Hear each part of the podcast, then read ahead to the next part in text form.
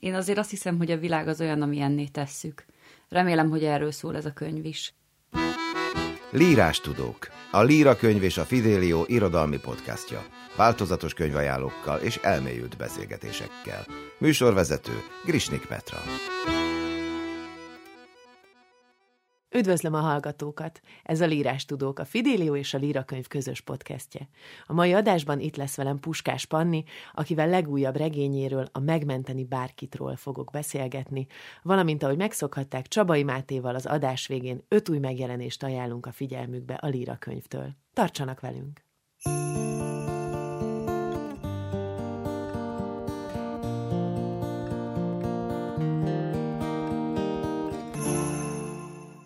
A Lírás Tudók stúdiójában a mai vendégem Puskás Panni. Szia, Panni!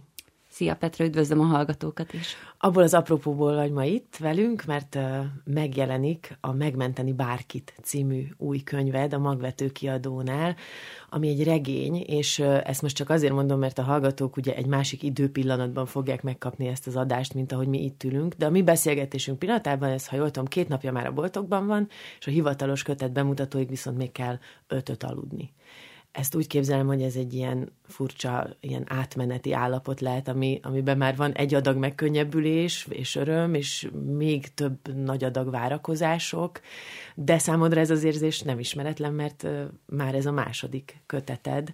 Az első volt a szintén a magvetőnél megjelent a rezervátum visszafoglalása című novellás kötet ezt a két megjelenést most már össze tudod hasonlítani magadban, vagy más ezt most megélni, mint a rezervátumot volt?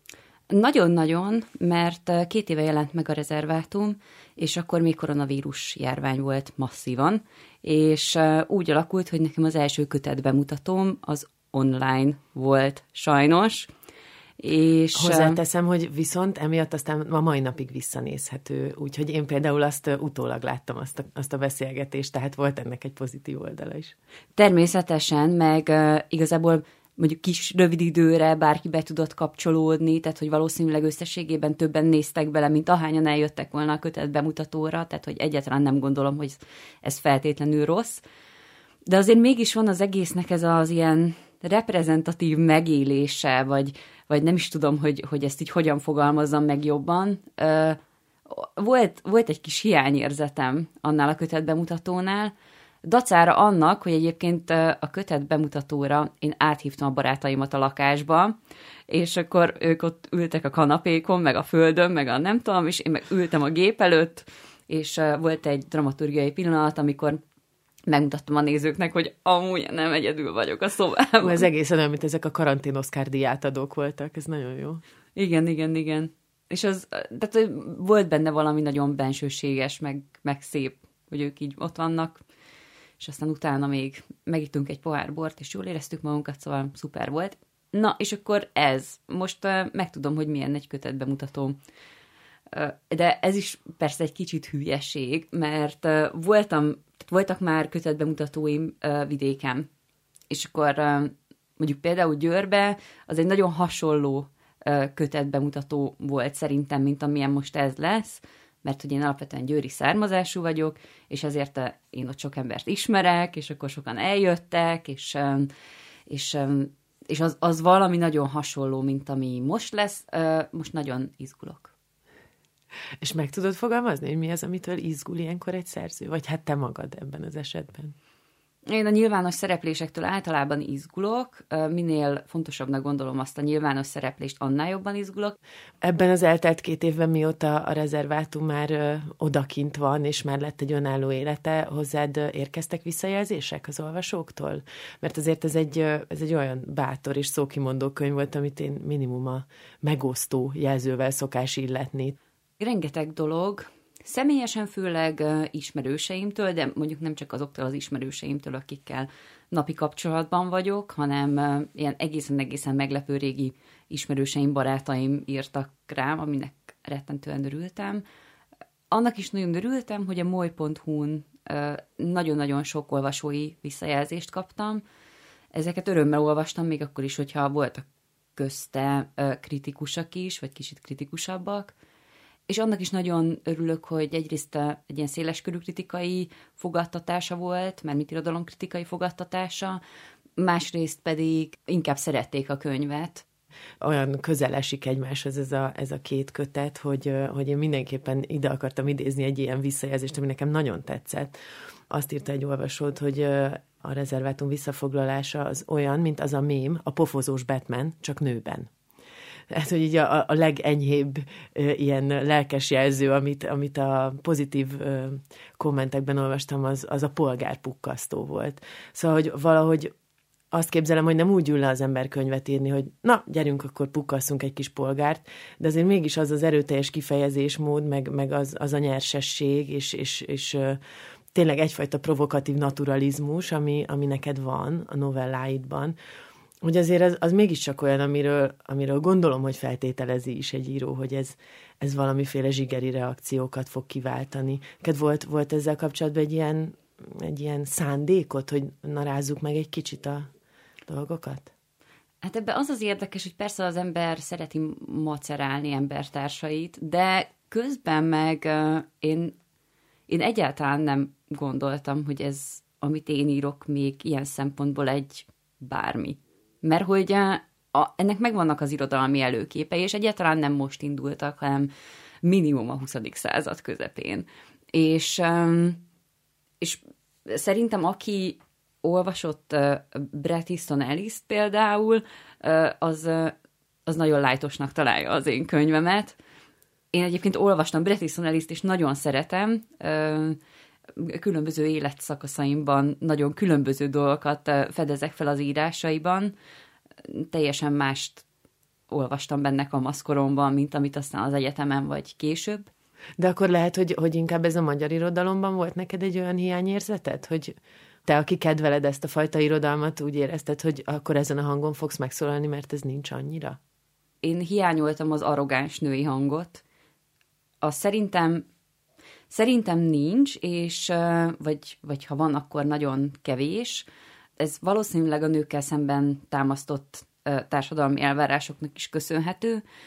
Szóval szerintem egy olyan világban élünk, amikor jogosan vagyunk haragosak egy csomó minden miatt, úgy globális, mint nem tudom, nemzeti társadalmi szinten, és, és és közben meg mégiscsak az erre adott reakció ez, tehát hogy végül is a, nem annyira tudatos, hiszen az én hétköznapi idegességem az, ami megjelenik a, szövegekben, és ami csak a szövegekben jelenhet meg, hiszen egy kultúrlény vagyok, és muszáj nem így élnem az életemet, hogy állandóan ki vagyok akadva, és ezt levezetem másokon, arra való az irodalom, meg így a művészet. Most akkor szép lassan rákanyarodunk erre az új regényedre, a megmenteni bárkitre, és nekem az első dolog, ami eszembe jutott, hogy, hogy nem akarom megúszni azt, hogy, hogy akkor egy kis eredet történetet kanyarítsunk valahogy a, annak, hogy ez neked az első regényed, és az, az a beszélgetés jutott eszembe, amit egyszer Parti Nagy Lajossal csináltam, és akkor természetesen tőle is megkérdeztem, hogy nála az hogy volt, hogy a versírásból ment át a prózába, és azt válaszolt, hogy kíváncsi voltam, hogy mit csinálnak a szavak, hogyha hagyom őket kimenni a papír széléig. Nálad is van ennek végül is egy ilyen evolúciója, hiszen te újságíró vagy egyébként főállásban a Revizor Kritikai Portálnak egyik szerzője és szerkesztője, meg még számtalan kulturális újságban, magazinba, honlapra írsz, és akkor ez valahogy olyan, olyan magától értetődőnek, vagy természetesnek tűnik, hogy vannak a flekkek, és akkor utána vannak a néhány oldalak, és akkor egyszer csak van a regény. Ez, ez olyan szükségszerű volt, hogy ez ide fusson ki? Az evolúció szerintem egy, egy nagyon jó szó, de olyan szempontból, hogy amikor én ezt a novellás kötetet írtam, akkor én nagyon sokáig nem gondoltam, hogy novellás kötetet írok. Tehát, hogy valami eszembe jutott, azt szépen megírtam, ez megjelent, valami irodalmi folyóiratban, vagy esetleg azt mondták rá, hogy ezt köszönjük, nem kérjük, és akkor ezzel így el voltam. És, és abban a pillanatban, hogy ez az egész egy ilyen könyv formában megjelent, elkezdtem magam egy kicsit nagyképűen hangzik, de íróként komolyan venni. És, és akkor már mások lettek a, a vágyaim, tehát nem ilyen instant sikert akartam, hogy wow, megjelentem az élet és irodalomba egy írással, hanem akkor arra kezdtem el vágyni, hogy, hogy legyen több időm és figyelmem elmerülni egy témában, ami engem érdekel. És nem három oldalba megírni, aztán ennyi volt. És, és akkor arra is rájöttem, hogy ehhez viszont dedikált időre van szükségem, és, és elkezdtem kitalálni, hogy hogyan lehetne az írás, vagy hát a prózaírás az életemnek a része, és hogyan tudnék magamnak lehetőséget teremteni arra, hogy, hogy mélyebben belemenjek valamiben. Egyébként számomra van egy ilyen érdekes átmenetszerűség annyiban a két kötet között, hogy a, a megmenteni bárkitnek a szerkezete, az, az azért elég novellaszerű, tehát a fejezetek is úgy kezdenek el épülni egymásra, hogy, hogy párhuzamosan indulnak el a történetek, és csak egy bizonyos ponton derül ki, hogy azok a szereplők, akiket én megismertem az első négy fejezetben, azoknak közük van egymáshoz. Tehát, hogy az ő történeteik valahol vagy a múltban már összefonódtak, vagy most össze fognak fonódni.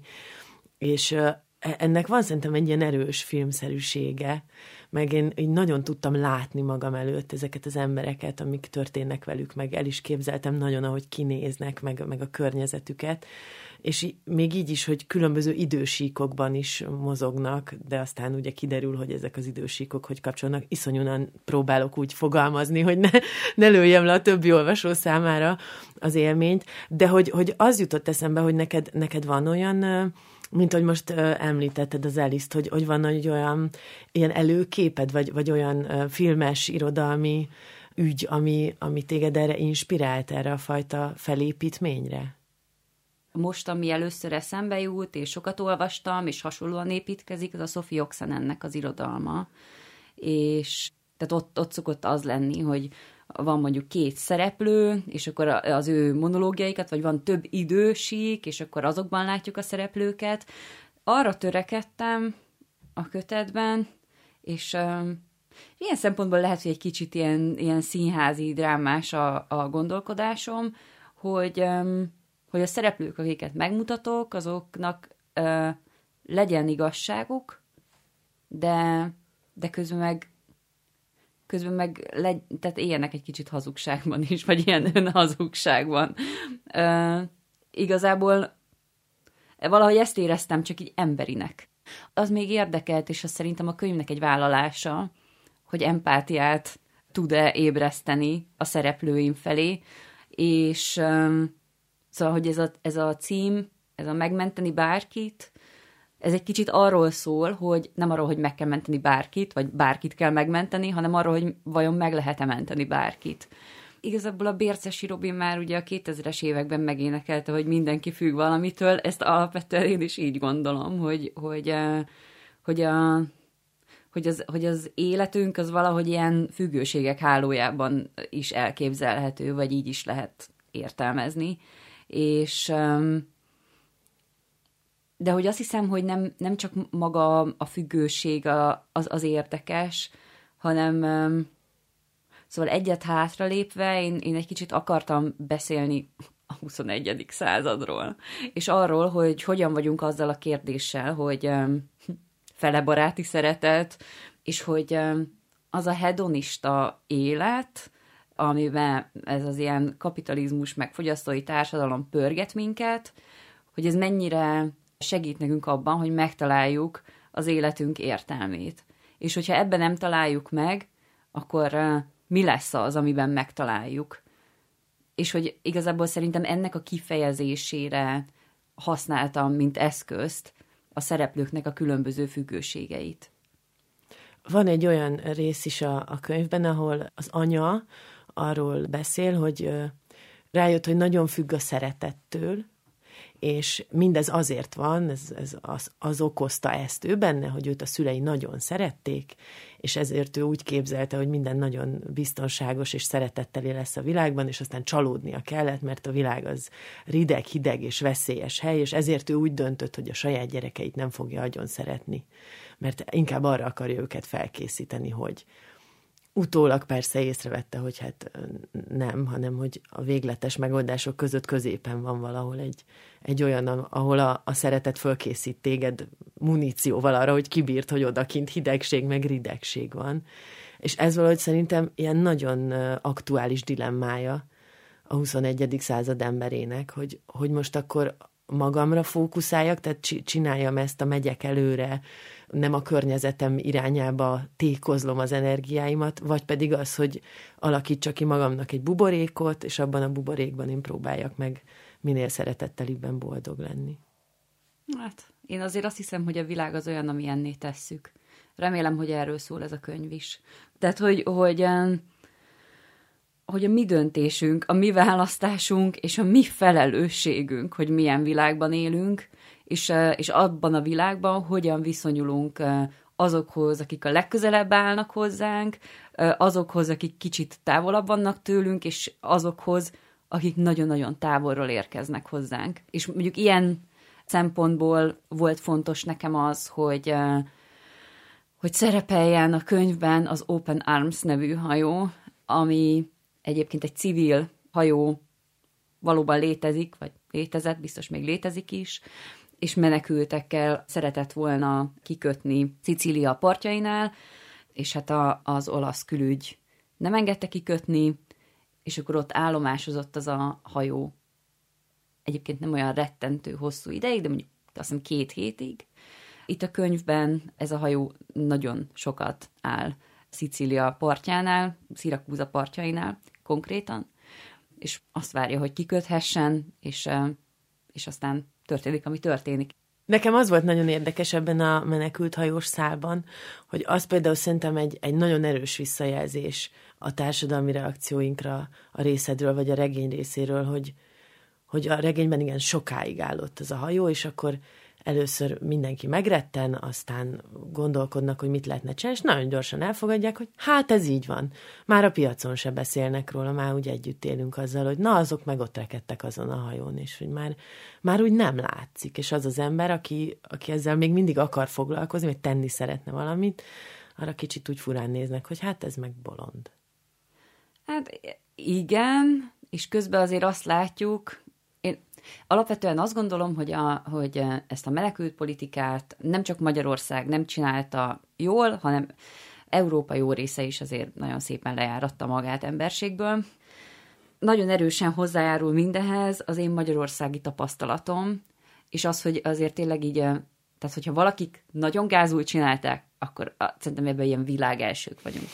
A propaganda az nagyon egyik pillanatról a másikra így át tudta programozni emberek agyát.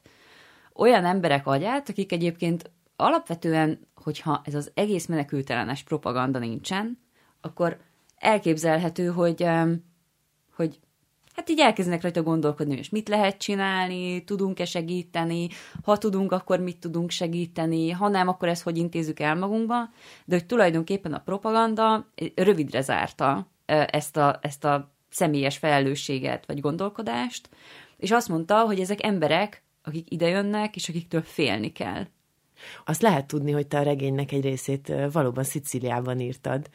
És akkor forgattam is a fejemben, hogy erre rákérdezek, hogy a könyvben volt előbb Szicília, vagy oda mentél, és, és úgy döntöttél, hogy benne lesz.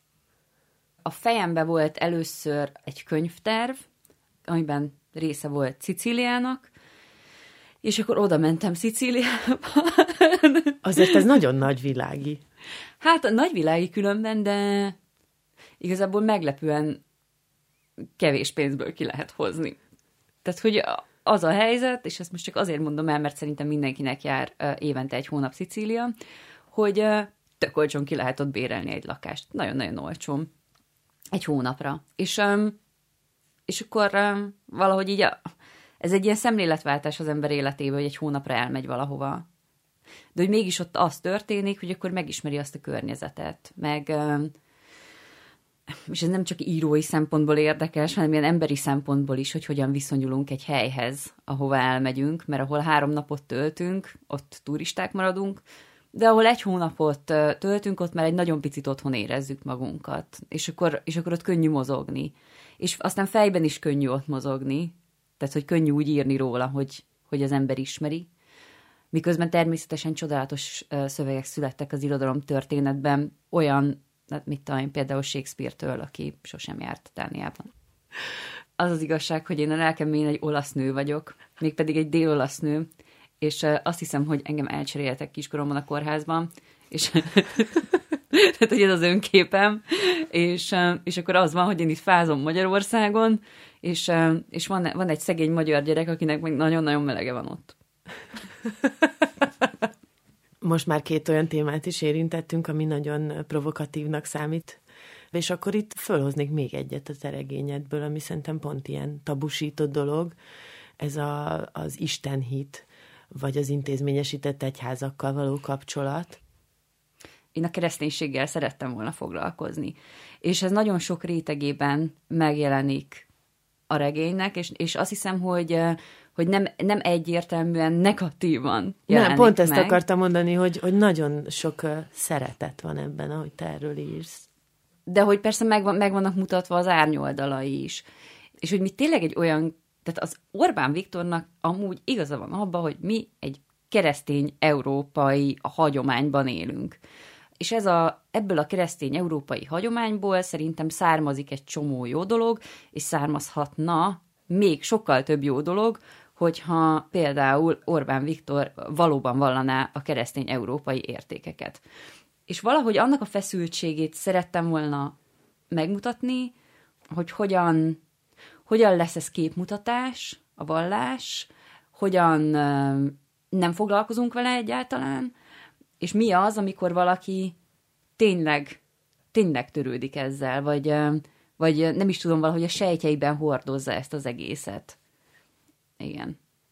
A megmentésnek nagyon sok aspektusa felbukkan ebben a könyvben, és a, az egyik, ami számomra ilyen meghatározó volt, mint olvasmányélmény, hogy, hogy önvédelem nagyon sok van ebben a könyvben. Mármint a szereplők részéről, hogy keresik, hogy hogyan tudnák önmagukat megvédeni, vagy megmenteni bizonyos helyzetektől. És hogy, hogy valahogy ez egy ilyen jellemző működési mechanizmus volt számomra náluk, hogy, nagyon kompaktul és nagyon pontosan felismerik, és meg is tudják fogalmazni, hogy mi az, amit éreznek, mik az igényeik, mire lenne szükségük, hogyan tudnának jobban élni, vagy boldogabbak lenni, és aztán mindezt nem mondják ki. Rólad lehet azt tudni, hogy te vonzódsz a punk szubkultúrához, és ez egyébként a könyvben is megjelenik. Mármint nem ismerek még egy szerzőt, akinek a hivatalos szerzői fotója egy Sex Pistols-os pólóban készült, szerintem ez írtó vagány, de hogy, hogy azért ott, ott azért minden arról szól, hogy mondjuk ki, akkor is, ha összedől a világ, sőt, akkor mondjuk ki leginkább, hogyha attól össze is tud dőlni esetleg a világ.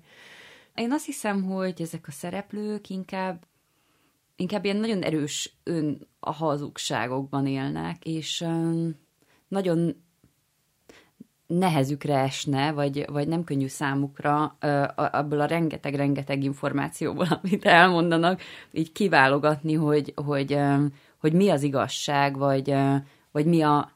Tehát, hogy azt nem tudják, hogy mi értelme van ennek az egésznek. És amit kitalálnak rá, időről időre, az, az mind tévút valahogy. Tehát, hogy, hogy mindig a, mindig a tulajdonképpen a, az igényeiket próbálják kielégíteni, de ezek ilyen rövid távú igények, és valahogy nem gondolkoznak hosszú távon, vagy így nem értik, igazából szerintem nem értik ők saját magukat.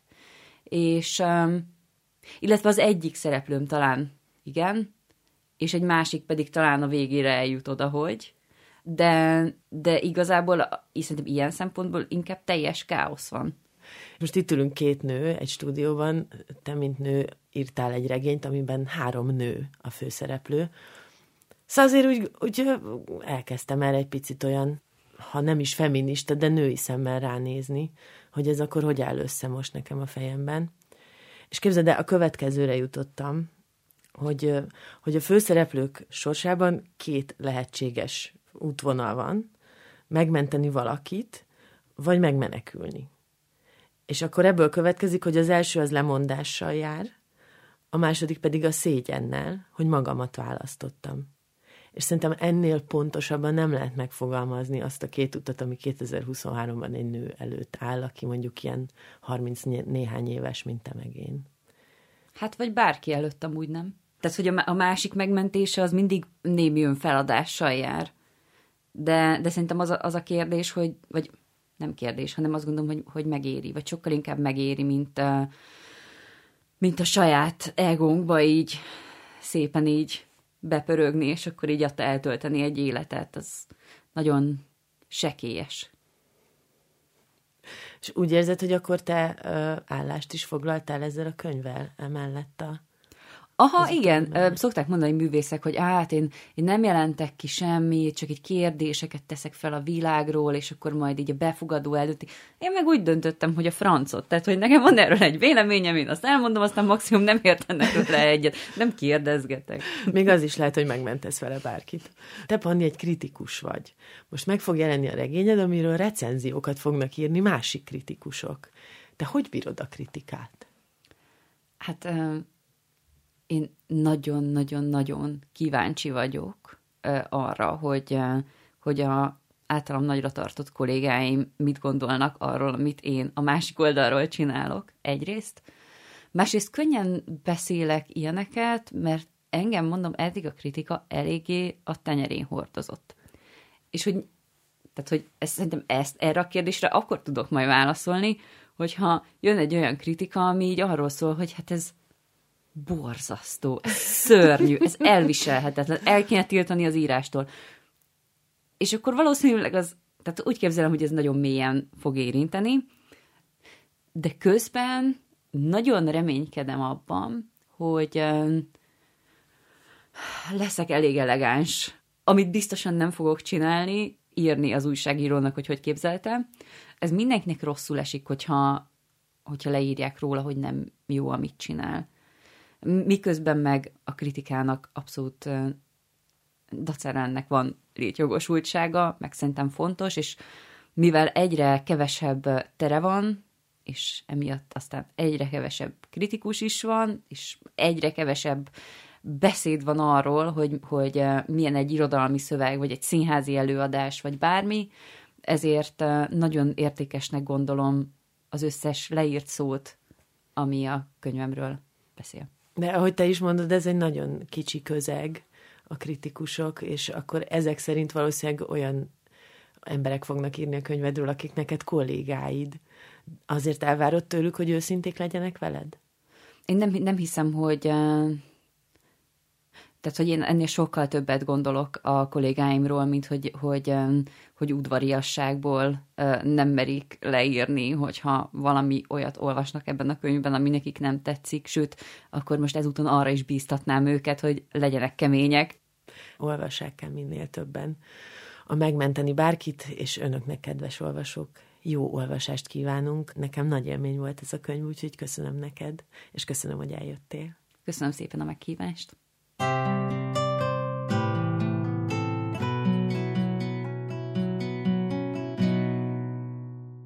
Köszöntöm a hallgatókat én is, Csobai Máté vagyok, és ismét hoztunk öt új könyvet a Líra könyv megjelenéseiből. Első ajánlatunk az önök számára a mai alkalommal Annie Ernaux, A hely egy asszony, a magvető kiadótól. A francia író 2022-ben kapta meg a Nobel-díjat, és akkor a magyarul megjelenő Évek című kötetet már ajánlottuk ebben a műsorban. Az új könyv két elbeszélést tartalmaz, és nem véletlenül kerültek ezek egymás mellé, mindkettő nagyon személyes szöveg. A hely az édesapa történetét meséli el, aki szegény, egyszerű, iskolázatlan családból származó ember, az a fajta, aki egyszerűségében tisztességes, tiszta lélek, közben pedig van a lánya, aki ezt az egészet elmeséli, ő diplomát szerez, tanárá válik, és lelkiismeret furdalása van, amiért többet ér el, mint a szülei. Részben persze azért, mert más a világ, meg azért is, mert éppenséggel pont az apja vállaira lépve képes előbbre jutni.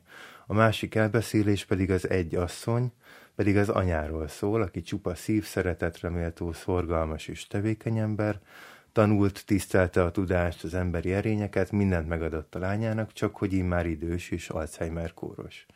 És ez a betegség a legrosszabbat hozza ki belőle, és miközben a lány ápolja az anyját, megnyílnak az emlékek, megnyílik a múlt, a 20. század, amiről Lenny Ernő annyira szépen tud írni, és megnyílik a múltnak kútja.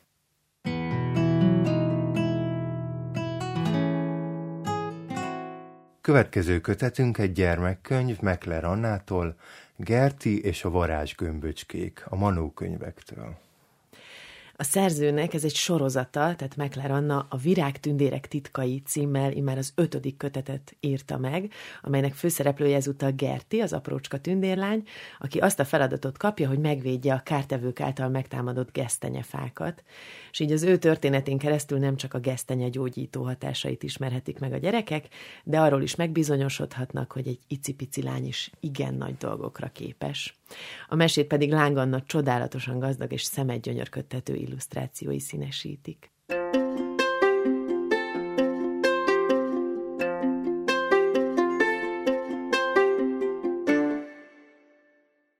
Következő kötetünk a mai adásban Janet Evanovics, a kincsvadász, a General Press kiadótól. A kincsvadász pedig Gabriella Rose, aki az amerikai írónő új sorozatának a főhőse, cégek, vállalatok, magánszemélyek megrendelésére dolgozik, és bármit meg tud szerezni, ezúttal azonban személyes motiváció hajtja, a szülei otthona van veszélyben, hogyha nem tudnak előteremteni minél több pénzt. Gabrielát egy családi legenda vezeti, Peruba indul, hogy megkeresse Salamon király pecsétgyűrűjét, egyetlen nagy szívás van, hogy a volt férje is vele megy. Akik ismerik az írónő könyveit, talán ismerik a Stephanie Plum sorozatot is, na hát ezt a könyvet úgy ajánlja egy olvasó, hogy ez Stephanie Plum dzsungel kiadásban.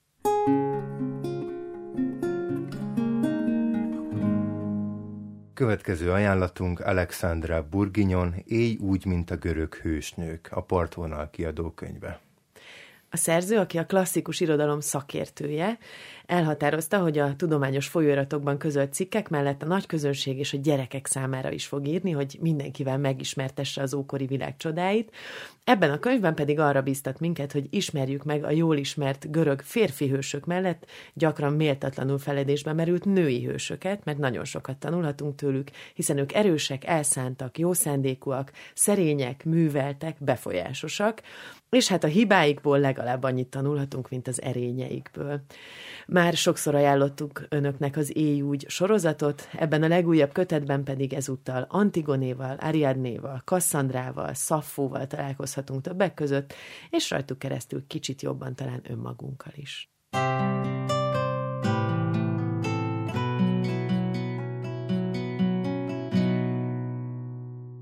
Végül egy újabb ajánlat a General Press kiadótól, Samantha M. Bailey-től, a nyitott szemmel.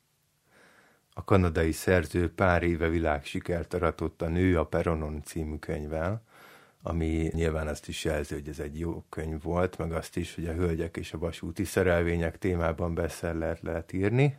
Lásd Lánya vonaton című könyvet. A nyitott szemmel egy thriller, egy anya új városban kezd új életet, miután volt férje összeszűrte a levet a babysitterükkel, csak hogy az új helynek hátborzongató titkai vannak az ő lakásában például rejtett kamerákat talál, és amikor felfedezés leszereli őket, időnként üzeneteket kap, hogy vannak még kamerák, figyelünk téged. Sok fordulat és meglepetés van ebben a könyvben, az olvasók szerint nem is éppen kézefekvő, nagyon okos csavarok. Járjanak önök is nyitott szemmel, rengeteg új könyv vár felfedezésre. Mi itt leszünk két hét múlva is, hogy segítsünk önöknek eligazodni a rengetegben. Tartsanak velünk akkor is. A Lírás Tudók irodalmi podcastot hallották, a Líra könyv és a Fidélió műsorát. A Líra könyvesboltok újdonságai közül válogattunk Grisnik Petra kalauzolásával. Szerkesztő Csabai Máté, hangmérnök Liszkai Attila. Tartsanak velünk legközelebb is.